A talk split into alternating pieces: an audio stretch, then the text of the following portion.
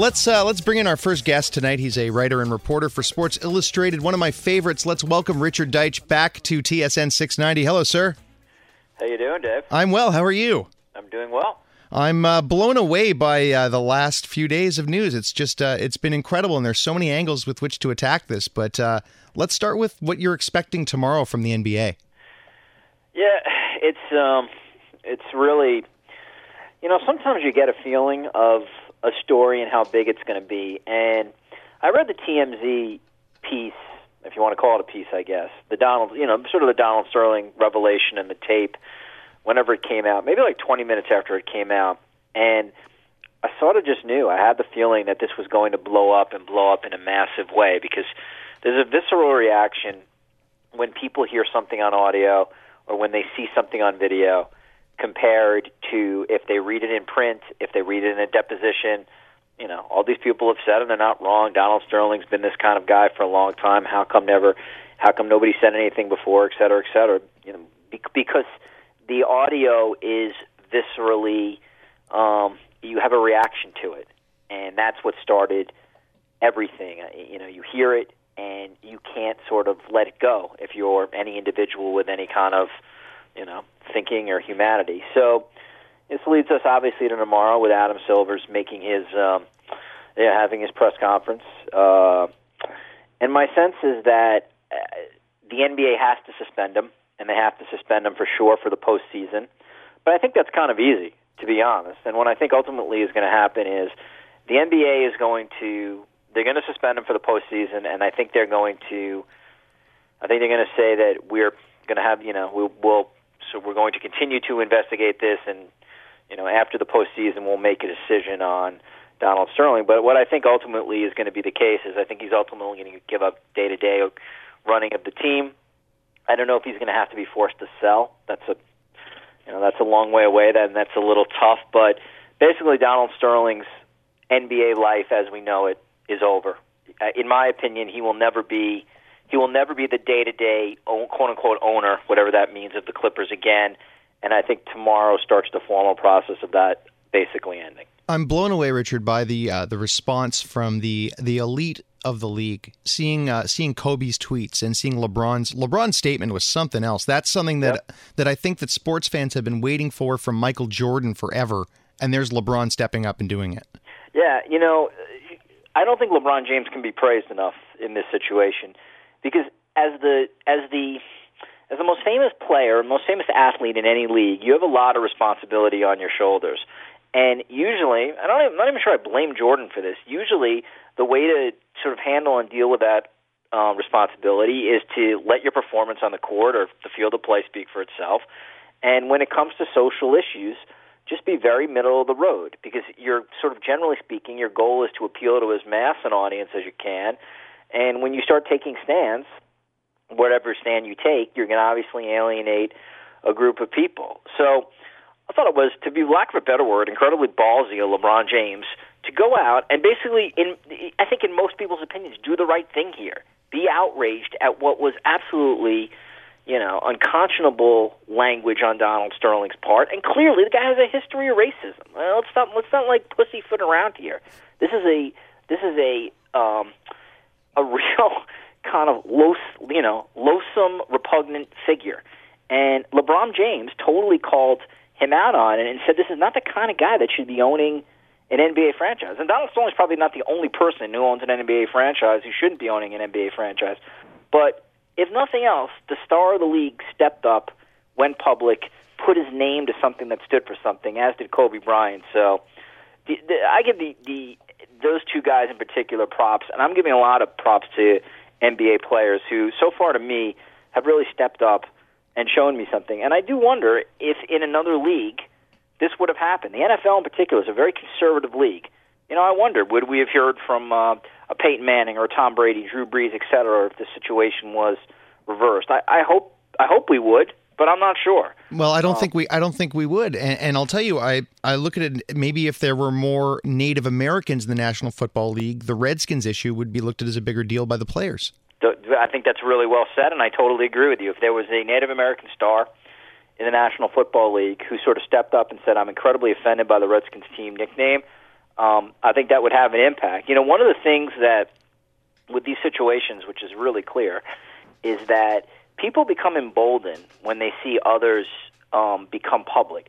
So if, you know, you see a LeBron James make a statement like that, and you're, well, try that, yeah, you're David West of the Pacers, or you're, um, I'm trying to think, Patrick Beverly of the Rockets. I'm just naming basically other guys in the league. You see the number one guy in the league say something, that that, that gives you power to say something yourself. Right. That's what I've liked in this N B A situation, is that everybody now at this point is sort of playing on each other. And again, maybe people are saying, oh, media frenzy, everybody just wants to light this guy up. Yeah, well, I don't think that's a problem in this situation. Deservedly so. Lit up a long time ago, and, uh, you know, not that I'm gleeful about it, but it, it does sort of give me, um, I don't know how to sort of phrase it. It just, it makes me feel good about the N B A that, that, that people have sort of stepped up for the right on this one. And this is a guy who really should be castigated for not just what he said on the tape, but how he has sort of lived his life towards minorities in Los Angeles. And, um, you know, I, I would like to believe Adam Silver would do the right thing based on, you know, what he can do rules-wise, litigious-wise, and we'll see tomorrow. I, I think the train is so far out of the station now that Adam Silver should feel that he's got some power to really put the hammer on Donald Donald Sterling. You've seen other owners step up. Um, you've seen, obviously, sponsors in uh, for the Clippers pull out. I, at this point, I think the N B A has only one option, and even if Sterling is litigious and fights it, I think the N B A has got to go all in. In conversation with Richard Deitsch from Sports Illustrated on T S N six ninety. You can follow Richard on Twitter, and I highly suggest that you do, at Richard Deitsch, D E I T S C H. Richard, I want to ask you an, a journalism question. If Sports Illustrated had been given a tape of a private conversation between Donald Sterling's girlfriend and himself, would you guys have run with it? I think we would have. Now, keep in mind, I'm not the managing editor of Sports Illustrated, so I don't speak for the magazine. I'm just speaking for me um, and what I would have done if had I been in that position. Um, I think we would have tried to, you know, vet as close to possible that it was him on tape.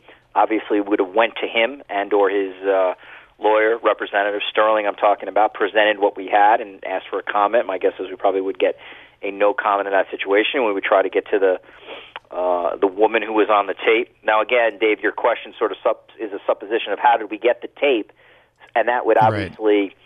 give us uh, some pretty good standing in terms of how we know, you know, how authentic we think it is or not. But given all that, and again, this is just my opinion, I believe that would be newsworthy enough. This is a public figure, an owner of a sports team, saying pretty inflammatory stuff. On top of that, with a record, um, a legal record of, you know, discrimination cases and stuff like that. So I would run it. Um, It is interesting. I do wonder what other organizations would run it, but if I was in charge of Sports Illustrated and that tape landed in my office and I could vet it where I, you know, felt really confident it was Sterling and obviously went to him and all the other parties to try to get comment, I would run it. I would. Interesting to see T M Z uh, and Deadspin kind of take the lead on this one after seeing uh, Deadspin take the lead with Manti Te'o, and it just feels to me like the, the landscape has changed a bit. It has. Now, keep in mind that, you know, while it's a nice sort of narrative to say that Deadspin is a sort of a, you know, rebel force out there, they're they're owned by Gawker Media. They're a multi-million dollar media company at this point, so I don't even see them as uh, like iconoclasts or anything like that. To me, they are the mainstream. T M Z is owned by Time Warner. It's a mainstream company. Wow. So um, that said, the things that are interesting about T M Z and Deadspin is I think they can they push the rules much further than traditional mainstream places. Um, you know, they're willing to have the potential for, this is just sort of my thought would be, they're willing to sort of be potentially in litigation or sued far more easily than a New York Times or a place like that. Um, you know, whether that's sort of a roll of the dice or just good business, you know, sort of depends on where you're coming from. But you're right. I mean, they have um, to uh, to dismiss them in journalism terms. You do so at your own peril, especially if you're a subject, because um, you know not only have they broken stories, Dave, but what what becomes interesting is they become a repository for people who may have significant news information. So You know, and again, I don't know this hap- this happened, but you know, T M Z is known for breaking a lot of Hollywood, Los Angeles-related stories. So if you're brokering the kind of tape that Donald Sterling is on, you are most likely going to contact T M Z far before you contact the L A Times. Secondly, T M Z will probably pay for. No, I shouldn't say probably. T M Z definitely will pay for that, right? Where your traditional journalism outlet, New York Times, Sports Illustrated, et cetera, will not. The one thing you didn't ask me, and I will tell you now, if somebody sort of came to Sports Illustrated and said, "Hey, we'll give you this tape, but we want ten grand for it," we would turn them down on face. We wouldn't even have that conversation. A place like Deadspin, if they thought that ten thousand dollars was worth maybe fifty or one hundred thousand dollars in advertising, they'd do it. Sure, they were ready to raise two hundred grand for the Rob Ford crack tape, Gawker Media. Exactly. So I don't think they had any qualms about, I mean, I don't know what this would have cost, but I'm guessing it's not in the same six-figure uh, although, area. Although I will say this, Dave, I don't know if you've been on the site, though, but, you know, last I checked, Deadspin had more than a million-plus views on the um, Sterling tape, you know, so somebody smarter than me would be able to figure out metrically what that means for them. But, you know, there's a cost and there's a sort of a cost-benefit analysis you can do, how many page views you get on something versus what you could pay. And my guess is that if they're over a million in page views, this tape must be worth five, ten grand. That would be just my guess, you know, uh, alone, if not more. So um, if Deadspin paid money to get this additional, uh, you know, Sterling tape, whatever they paid, unless it was just astronomical figures, they're going to come out ahead. Finishing up with Richard Deitsch from Sports Illustrated. You know, Richard, uh, Gary Smith never really had to deal with clickbait journalism. Right. Uh, I'm going to miss his writing a lot. I think back to a, a wonderful article that, that I hope I can find online again about uh, a couple of divers. Do you remember that one? Yes, I do. Um, that is, uh, what is this? I don't know if it's In the Deep, or I should actually, I'll, I'll see if I can find it on my online here as I'm talking to you. Oh, it might be Shadow of the Deep.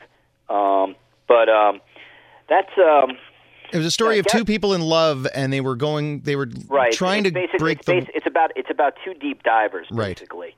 Right. Um, and, you know, it's a pretty, uh, what is it? It's called The Rapture of the Deep. There we go. That's okay. Gary Smith's story. Um, and...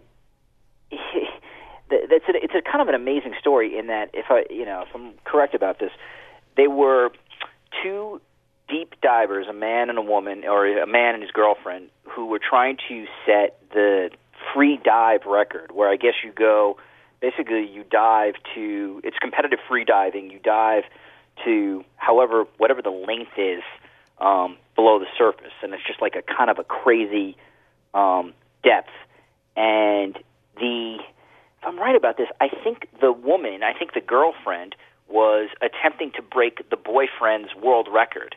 And in that attempt, the girlfriend died. And there was, you know, sort of all sorts of just sort of craziness going on with that story, from just how unbelievable, I guess you call it athletic achievement, this kind of athletic kind of competition is, as well as sort of, you know, what was going on with the relationship, should the woman have even gone down there. And then eventually...